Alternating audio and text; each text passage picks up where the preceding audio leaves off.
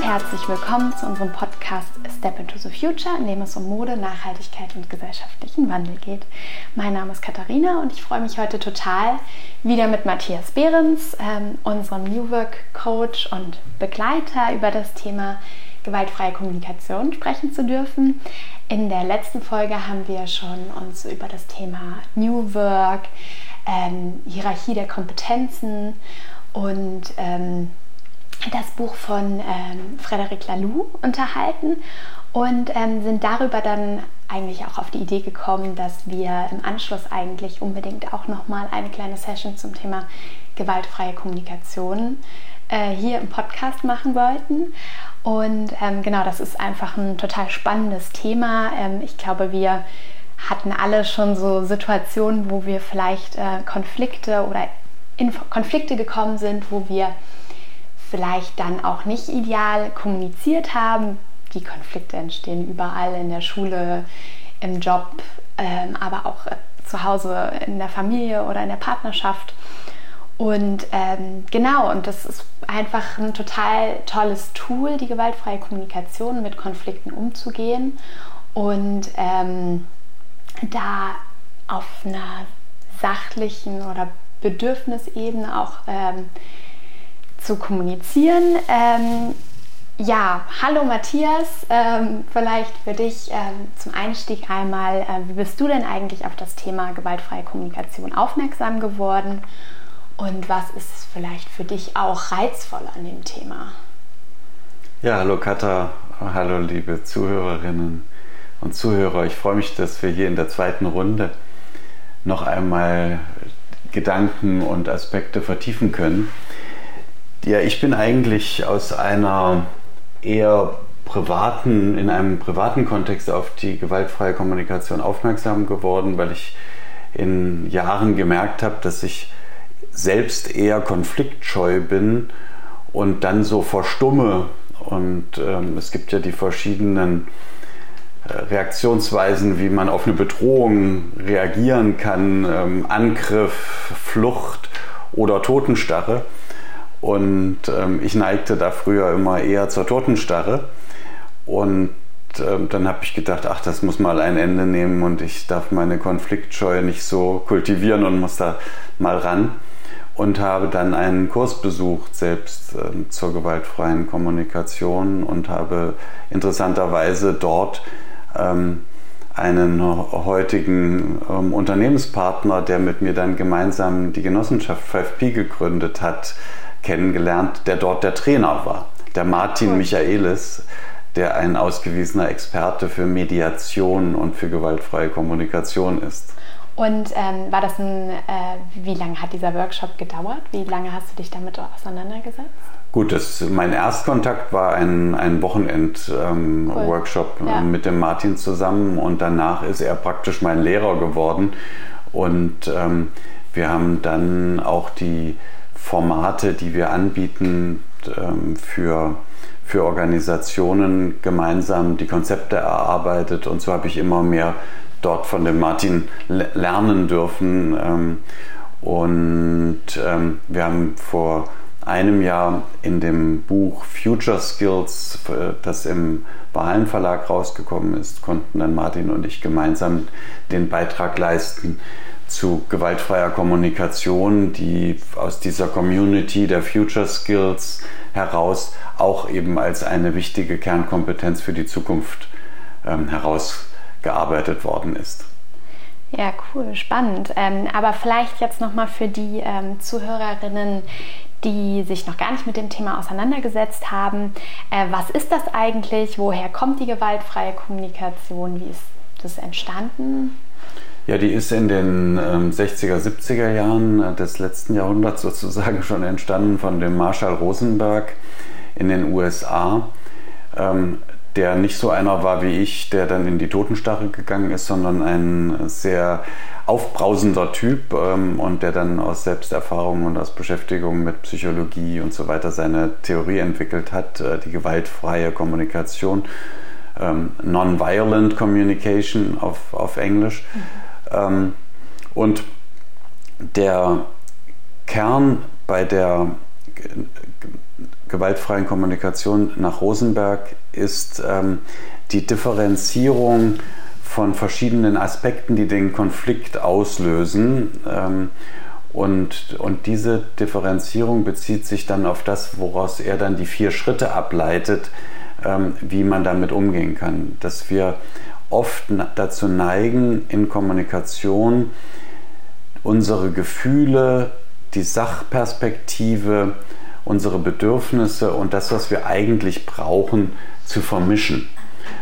Und dass wir ähm, aus der Emotion heraus dazu neigen, gleich in den Angriff überzugehen und es so zu formulieren, dass der Gesprächspartner sich verurteilt oder angegriffen fühlt.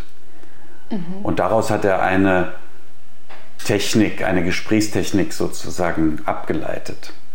Okay, spannend. Und kannst du vielleicht nochmal diese vier Schritte ähm, der gewaltfreien Kommunikation erklären oder dass wir die einmal durchgehen?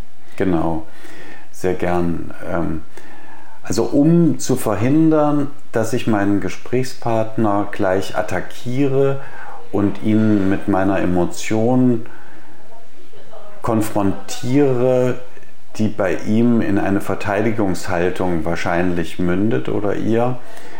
Ähm, und das Blaming und Judging, also die, die, den, den, der Vorwurf und die Verurteilung, dass die im, in der Art, wie ich meinen, meinen Konflikt vortrage, ähm, nicht gleich an der ersten Stelle artikuliert wird und bestenfalls vielleicht ich auskomme, ein Gespräch zu führen, ohne überhaupt zu verurteilen und, ähm, und zu beschuldigen.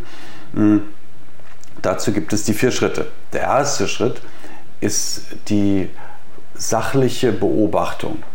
Was ist passiert?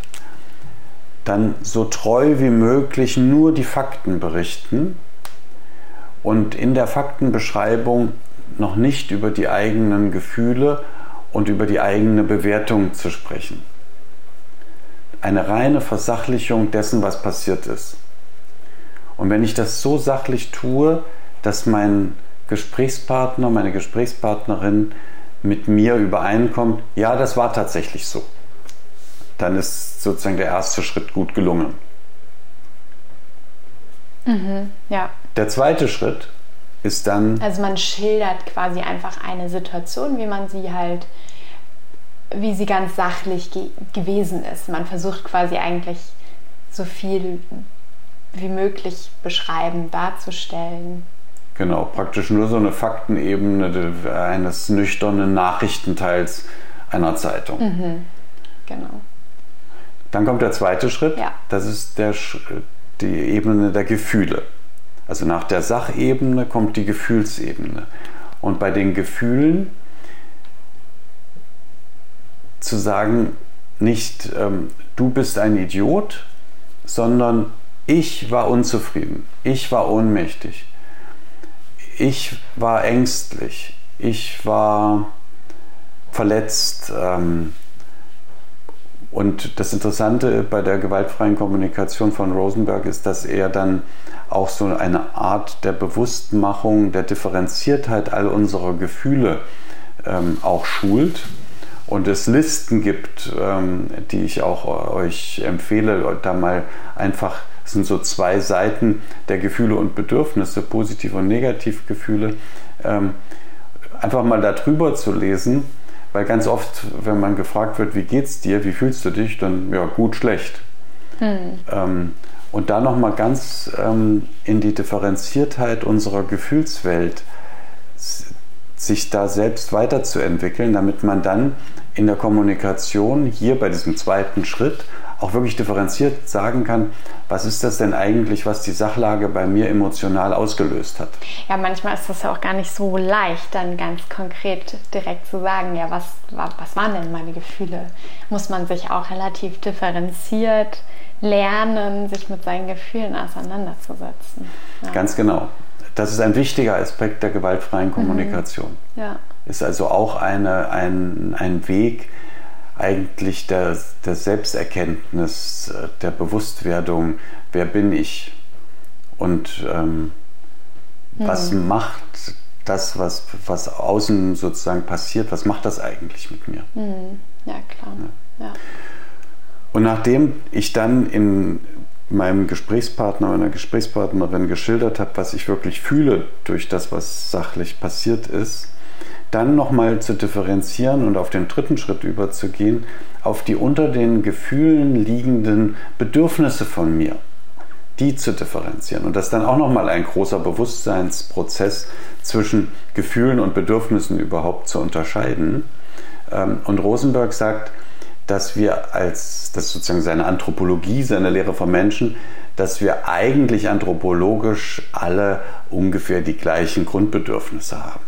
Das heißt, wenn ich meinem Gesprächspartner dann aufzeige, dass, dass unter dem Gefühl, das Gefühl nicht nur Ablehnung ist oder, oder, oder mein Problem, sondern dass darunter ein menschliches Grundbedürfnis ähm, sich artikuliert, ähm, dann schaffe ich im Gespräch die Empathie-Ebene. Ähm, wir können vielleicht später auch nochmal über Empathie sprechen, mhm, ja. detaillierter, aber dann jetzt nur angedeutet, dass ähm, auf der Bedürfnisebene dann mein Gesprächspartner empathisch werden kann mit mir, weil er bei sich selber auch dieses Bedürfnis kennt. Mhm. Und ähm, sich dann einfühlen kann, sozusagen äh, ähm, in warum diese Situation, nachdem ich meine Gefühle beschrieben habe und jetzt meine Bedürfnisse aufdecke, warum das bei mir dann zum Konflikt führt. Ja. Und damit wir dann nicht in einem reinen Bewusstseinsraum bleiben, sondern in einem gestalterischen Raum eintreten, dass die Zukunft anders ist als die Gegenwart, also der Veränderungs- und, und Konfliktlösungspart, kommt im vierten letzten Schritt, in dem ähm, der Sprechende sich vom Zuhörenden ähm, etwas wünscht. Mhm. und ähm, sagt, ähm, daher möchte ich in Zukunft, äh, dass dies oder jenes passiert oder dass wir dies oder jenes nicht mehr tun oder dass wir das und das mehr tun. Ähm, und, und bezieht dann das Ereignis dann auf die, auf die Handlungsebene und auf eine Wunschebene. Und aus der Erfahrung derer, die mit gewaltfreier Kommunikation kommunizieren, ist es für den Zuhörer viel leichter, nachdem die ersten drei Schritte differenziert aufgenommen worden sind, sich dann auf einen Wunsch einzulassen und nicht mehr in der Eskalation des Konfliktes sich aufzuschaukeln und zu sagen, oh, jetzt wünscht er sich, jetzt will er auch noch von mir das und das. Mhm. Ja. Und ähm, ja. ja, das waren die vier Schritte. Also okay, nochmal also, noch mal kurze ja. Zusammenfassung. Oder soll ich einmal, zu, ja, einmal nur, was ich mir jetzt gemerkt habe? Also erster Schritt ist beobachten, veranschaulichen, ganz nüchtern quasi ähm, Sachverhalt schildern. Dann der zweite Schritt ist die ähm, eigene Gefühlslage oder das eigene Gefühl, was ausgelöst wurde, ähm, zu schildern oder zu äußern. Das dritte ist ähm, das eigene Bedürfnis zu schildern und dann einen Wunsch an das Gegenüber im vierten Schritt zu äußern. Perfekt. Ist richtig? Okay. Perfekt, genau. Sehr gut. Und, und vielleicht nochmal wichtig zu wiederholen, das Bedürfnis, das sich artikuliert im Gefühl, das ist für Rosenberg entscheidend. Also okay. Gefühle sind eigentlich Indikatoren für Bedürfnisse. Mhm. Ja, genau. Und ich glaube, da ist es ganz gut, wenn wir, äh, wenn du uns dann, wenn wir das vielleicht auch nochmal verlinken, diese Bedürfnisliste, dass man sich da auch mal mit äh, ja. auseinandersetzen kann. Die ist im Internet leicht, manchmal, leicht, leicht zugänglich. Ähm, hilft das, glaube ich. Ja. Ähm, warum ist denn dein, oder vielleicht können wir jetzt nochmal ein Beispiel äh, bringen, äh, was jetzt vielleicht äh, gewaltfrei, äh, wie, ich, wie ich gewaltfrei kommunizieren würde und wie wir das vielleicht ähm, gewaltvoll sagen würden. Also wenn ich jetzt sagen würde, Matthias, äh, du kommst immer zu spät, wenn wir hier Podcast-Termine haben. Ähm, das nervt mich total, ich kann so nicht arbeiten, ich bin dann den ganzen Tag schlecht drauf, nur weil du zu spät gekommen bist. ähm, dann war das ja relativ gewaltvoll, würde ich sagen, oder? Ich würde dann, wenn du das so zu mir sagst, dann würde ich mich ja in die Enge gedrängt fühlen ähm, und in, müsste in eine Verteidigungshaltung. Es wäre mir unangenehm auch. Ähm, und ähm, ja, ich würde mich beschuldigt fühlen und verantwortlich für dein Gefühl der schlechten Laune über, das, über den Tag. Ja. Und das ist vielleicht auch noch ein, ein interessanter Aspekt. Rosenberg sagt, wir sind eigentlich alle selbstverantwortlich für unsere Gefühle mhm. und nicht unsere Mitmenschen. Ja. Und wenn du dann zu mir sagst, weil ich zu spät gekommen bin, dass ich verantwortlich bin, dass du schlechte Laune hattest, dann beschuldigst du mich der Verantwortung für deine schlechte Laune. Ja. Und das ähm, bringt mich in eine, das macht mich klein, das macht mich, bringt mich in die Ecke und ja, entweder ich werde dann eben, je nachdem was für ein Typ ich bin, werde ich aggressiv und mache einen Gegenangriff ja. und sage, du bist auch schon mal zu spät gekommen oder, oder du, du, du dafür du wäschst das Geschirr nicht ab ähm, und das stört mich und komme dann mit was ja. ganz anderem und dann schaukelt sich die Kommunikation auf. Ja. Und stattdessen wäre es wahrscheinlich gut, wenn ich äh, ganz sachlich sagen würde, hier, Matthias, mir ist aufgefallen, du bist jetzt häufiger, ähm, als wir Termine hatten, äh, zu spät gekommen und ich habe auf dich gewartet und dann konnte ich meine Zeit nicht so richtig nutzen und ähm, dabei habe ich eigentlich gerade total viel zu tun und ähm, dann würde ich dann im nächsten Schritt dann mein Gefühl noch äußern. Also das macht mich irgendwie unzufrieden. Ich habe das Gefühl, du schätzt meine Zeit nicht wert.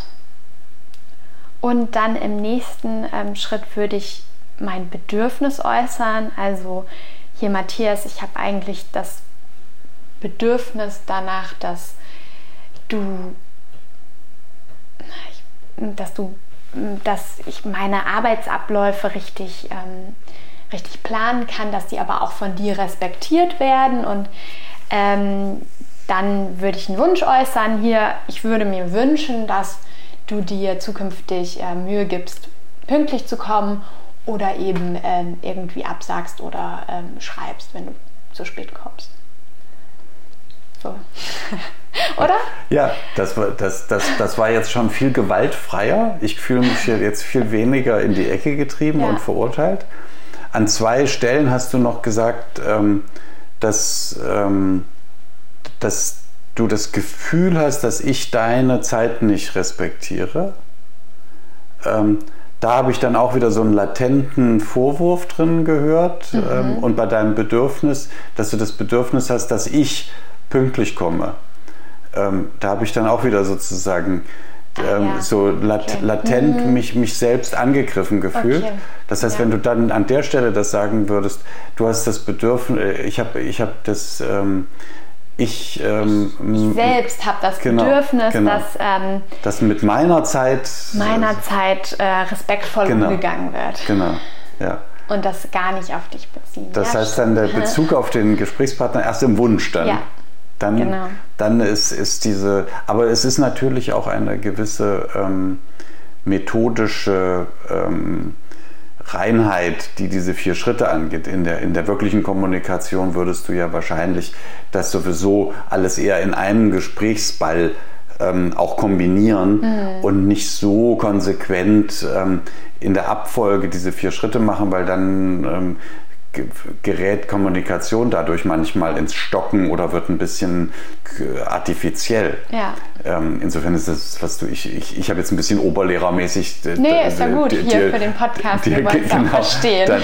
um, um, um den Punkt da so ein bisschen noch schärfer rauszuarbeiten. Ja, ja gut. Ähm, und warum, was würdest du denn sagen, warum ist Empathie auch so ein wichtiges Thema für die gewaltfreie Kommunikation? Ja, das ist eine tolle Frage, ähm, weil letztendlich wollen wir ja nicht in einem Art von Krieg miteinander Dinge aushandeln und am Ende bin ich der, der Recht hat oder gewonnen hat, die Schlacht der Kommunikation, den Konflikt. Sondern am Ende haben wir ja miteinander das Bedürfnis, in, einer, in eine größere Gemeinschaft hineinzuwachsen, in ein größeres Miteinander hineinzuwachsen und in den Verbindungen uns zu stärken. Das ist zumindest die, das Menschenbild von Rosenberg, was ich auch teilen würde, dass auch die Menschen, die eher zum Spalterischen neigen, eigentlich das aus, wahrscheinlich aus einer Verletzung heraus tun und im, im tiefsten Grunde der Mensch sich nach Verbindung sehnt. Und damit diese Verbindung und die Konfliktheilung und die Konfliktlösung und der positive, konstruktive Zukunftsausblick gelingen kann, ist es ähm, total wichtig, dass ich ähm, auch in das Verständnis komme, wer ist der, eigen, der andere eigentlich, wer ist die, die Person, die mir gegenüber ist. Ähm, und ähm, als Grundlage dafür, dass ich mich auch auf den Wunsch und das Bedürfnis einlassen kann. Mhm. Dass das nicht nur ein oberflächliches, ähm, ein oberflächliches Faktenwissen ist, auf das ich mich einlasse, sondern dass ich wirklich mich mit der Person, die da gerade betroffen ist, die Gefühle hat, Bedürfnisse hat und einen Wunsch an mich richtet, dass ich dort wirklich in die Verbindung trete. Mhm. Und dafür ist Empathie ähm, eine eine Schlüsselkraft, eine Schlüsselenergie, eine Schlüsselkompetenz. Und da stellt sich natürlich die Frage, ist das etwas, ein, ein, ein Talent, was jemand hat, ein, einfach von Geburt, du bist ein empathischer Typ? Mhm. Oder ist Empathie auch etwas, was wir in einer gewissen Weise kultivieren, lernen, entwickeln können? Ja, Du hattest mit uns ja auch mal eine Empathieübung gemacht im, ähm, in diesem gewaltfreie Kommunikationsseminar, was wir hier mit dem Team gemacht haben. Vielleicht ähm, kannst du da ja noch mal was zu sagen, wie man das vielleicht auch üben kann, empathisch zuzuhören. Ja, vielleicht kann ich da eine Geschichte von mir selbst erzählen. Ähm, als ich mich immer mehr mit solchen Methoden, äh, wie man in Gemeinschaften und, und auch als Einzelner in, in, in besseres Gelingen des Miteinanders kommen kann, äh, bin ich auch auf dieses Thema Empathie gestoßen und habe mich gefragt, ähm, wie kann man das denn auch sozusagen trainieren, wie kann ich mich da verbessern, wie kann ich das vertiefen.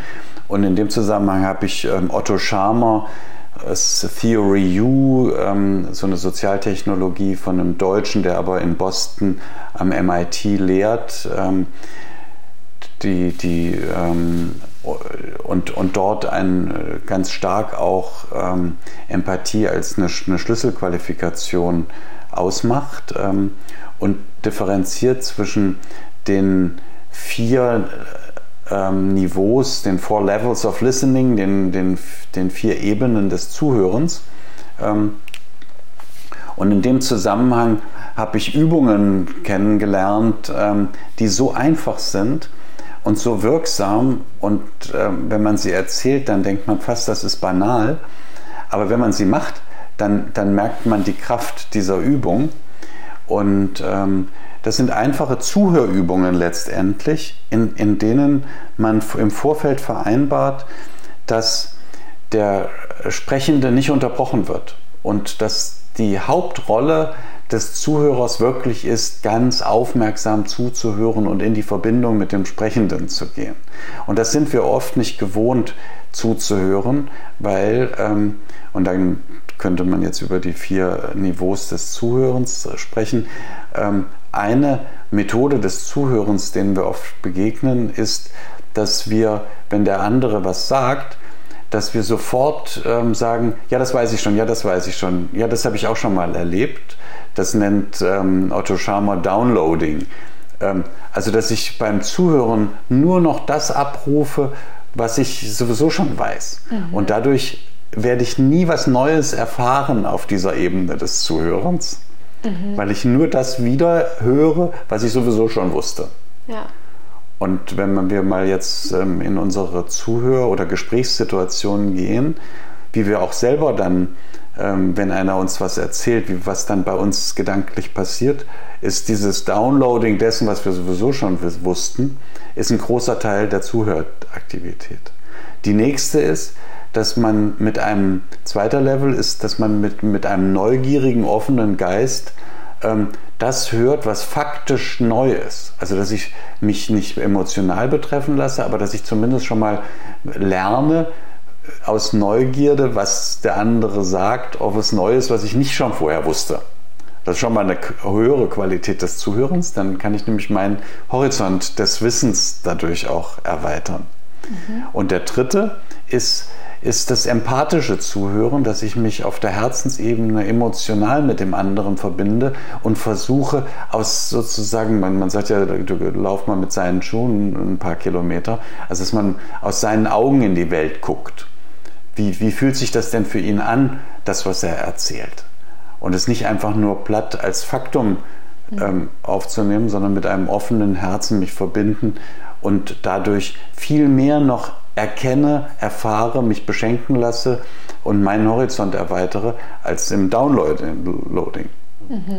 Und die vierte Ebene ist die anspruchsvollste, ist, ähm, dass ich dann nicht einfach nur die Vergangenheit und Gegenwart höre, sondern beim Zuhören auf die Zukunftspotenziale die ähm, mit heraushöre, das nennt er das generative Zuhören, also dass man, dass man ähm, beim Zuhören erspürt, was für Potenziale hat der Sprechende, ähm, wie kann sich das weiterentwickeln.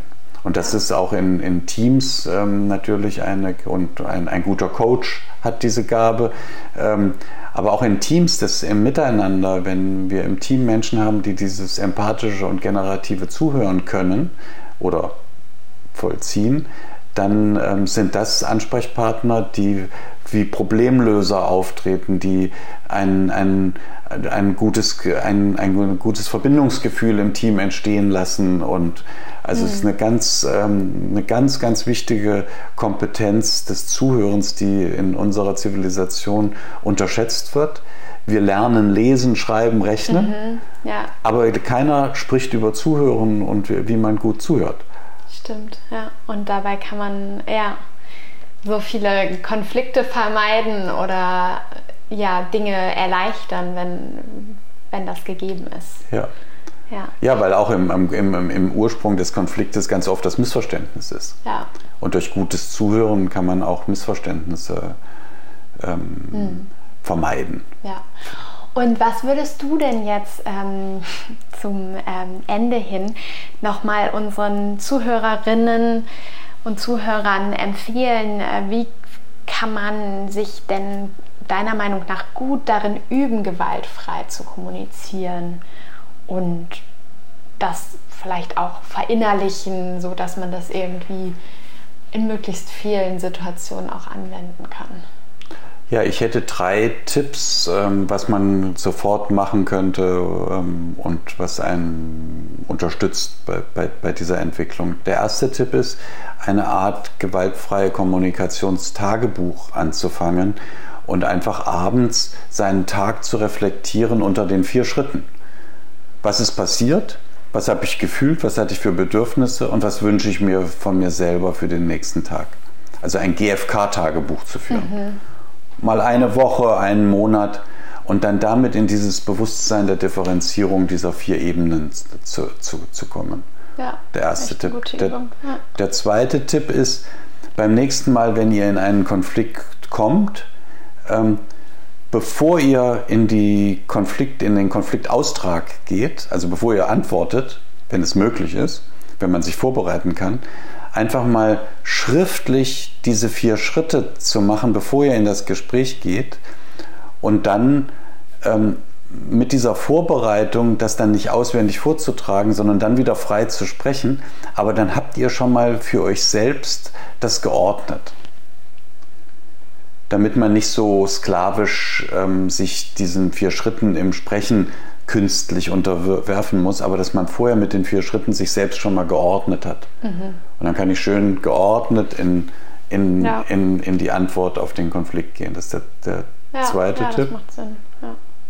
Und der dritte Tipp wäre, ähm, nehmt euch doch einfach mal Zeit ähm, und hört mal richtig zu und ähm, achtet auf euren eigenen Zuhöranteil, bevor ihr selber dazwischen redet und eure Home Stories dem anderen serviert. Oh, ich hatte auch schon mal Kopfschmerzen, sondern hört, wenn dir jemand was erzählt, hört richtig aufmerksam zu. Wenn ihr einen Partner hättet, der Lust hat, mit euch Empathie zu üben, dann könnt ihr das auch im, im Abwechselnd machen und sagen, ähm, wir haben hier ein Zeitfenster, fünf Minuten, in denen rede nur ich und du hörst nur zu. Dann haben wir fünf Minuten Stille und dann ist umgekehrt, dann rede ich fünf Minuten und du hörst fünf Minuten nur zu. Und am Ende können wir noch mal zehn Minuten uns austauschen, wie das Zuhörerlebnis war. Mhm. Ja, ja, cool. Das waren noch jetzt schon mal ganz, ganz gute Tipps, ähm, mit denen wir uns jetzt alle irgendwie auf den Weg machen können. Ähm, Hast du vielleicht, ähm, bevor wir jetzt zum Ende kommen, noch Tipps, wie ähm, was, was so Lektüre angeht oder ähm, Bücher, äh, womit wir uns eigentlich dann vielleicht, äh, wenn wir das Thema gewaltfreie Kommunikation spannend finden, ein bisschen ähm, mehr informieren können? Also ich kann den Klassiker empfehlen von Marshall Rosenberg, ähm, ja. die gewaltfreie Kommunikation. Äh, da beschreibt er die vier Schritte, da beschreibt er die Bedeutung von Empathie und sein Verständnis ähm, von der Enthaltsamkeit gegenüber Verurteilungen und Beschuldigungen. Mhm. Das ist eigentlich ein, ist ein Klassiker, aber der ist meiner Meinung nach da immer noch unübertroffen.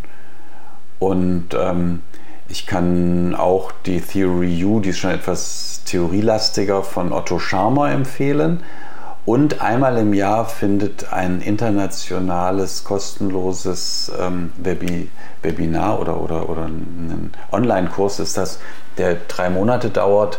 Ähm, ULab heißt der, findet mhm. statt. Und im ULab ähm, kann man dann auch diese Empathieübungen und die die vier Niveaus des Zuhörens ähm, erlernen, ähm, sowohl intellektuell als auch praktisch. Und dieser Kurs ist sehr bereichernd und stellt die gewaltfreie Kommunikation in einen größeren Rahmen noch hinein. Okay, cool. Ja, das können wir ja dann vielleicht auch, das werde ich dann nochmal in den Show Notes verlinken, dann ähm, hat man das dann direkt parat. Toll. Ähm, ja, vielen Dank, äh, lieber Matthias. Das war auf jeden Fall super die interessante Session und ich glaube ein guter Einstieg, wenn man sich äh, mit dem Thema gewaltfreie Kommunikation auseinandersetzen möchte. Ähm, ja. Und äh, ja, einfühlsam, verbindend, wertschätzend ähm, kommunizieren möchte oder damit beginnen. Ähm, ja, wir freuen uns, wenn ihr Step into the Future abonniert und euren Freunden und Bekannten empfehlt. Und bis zum nächsten Mal.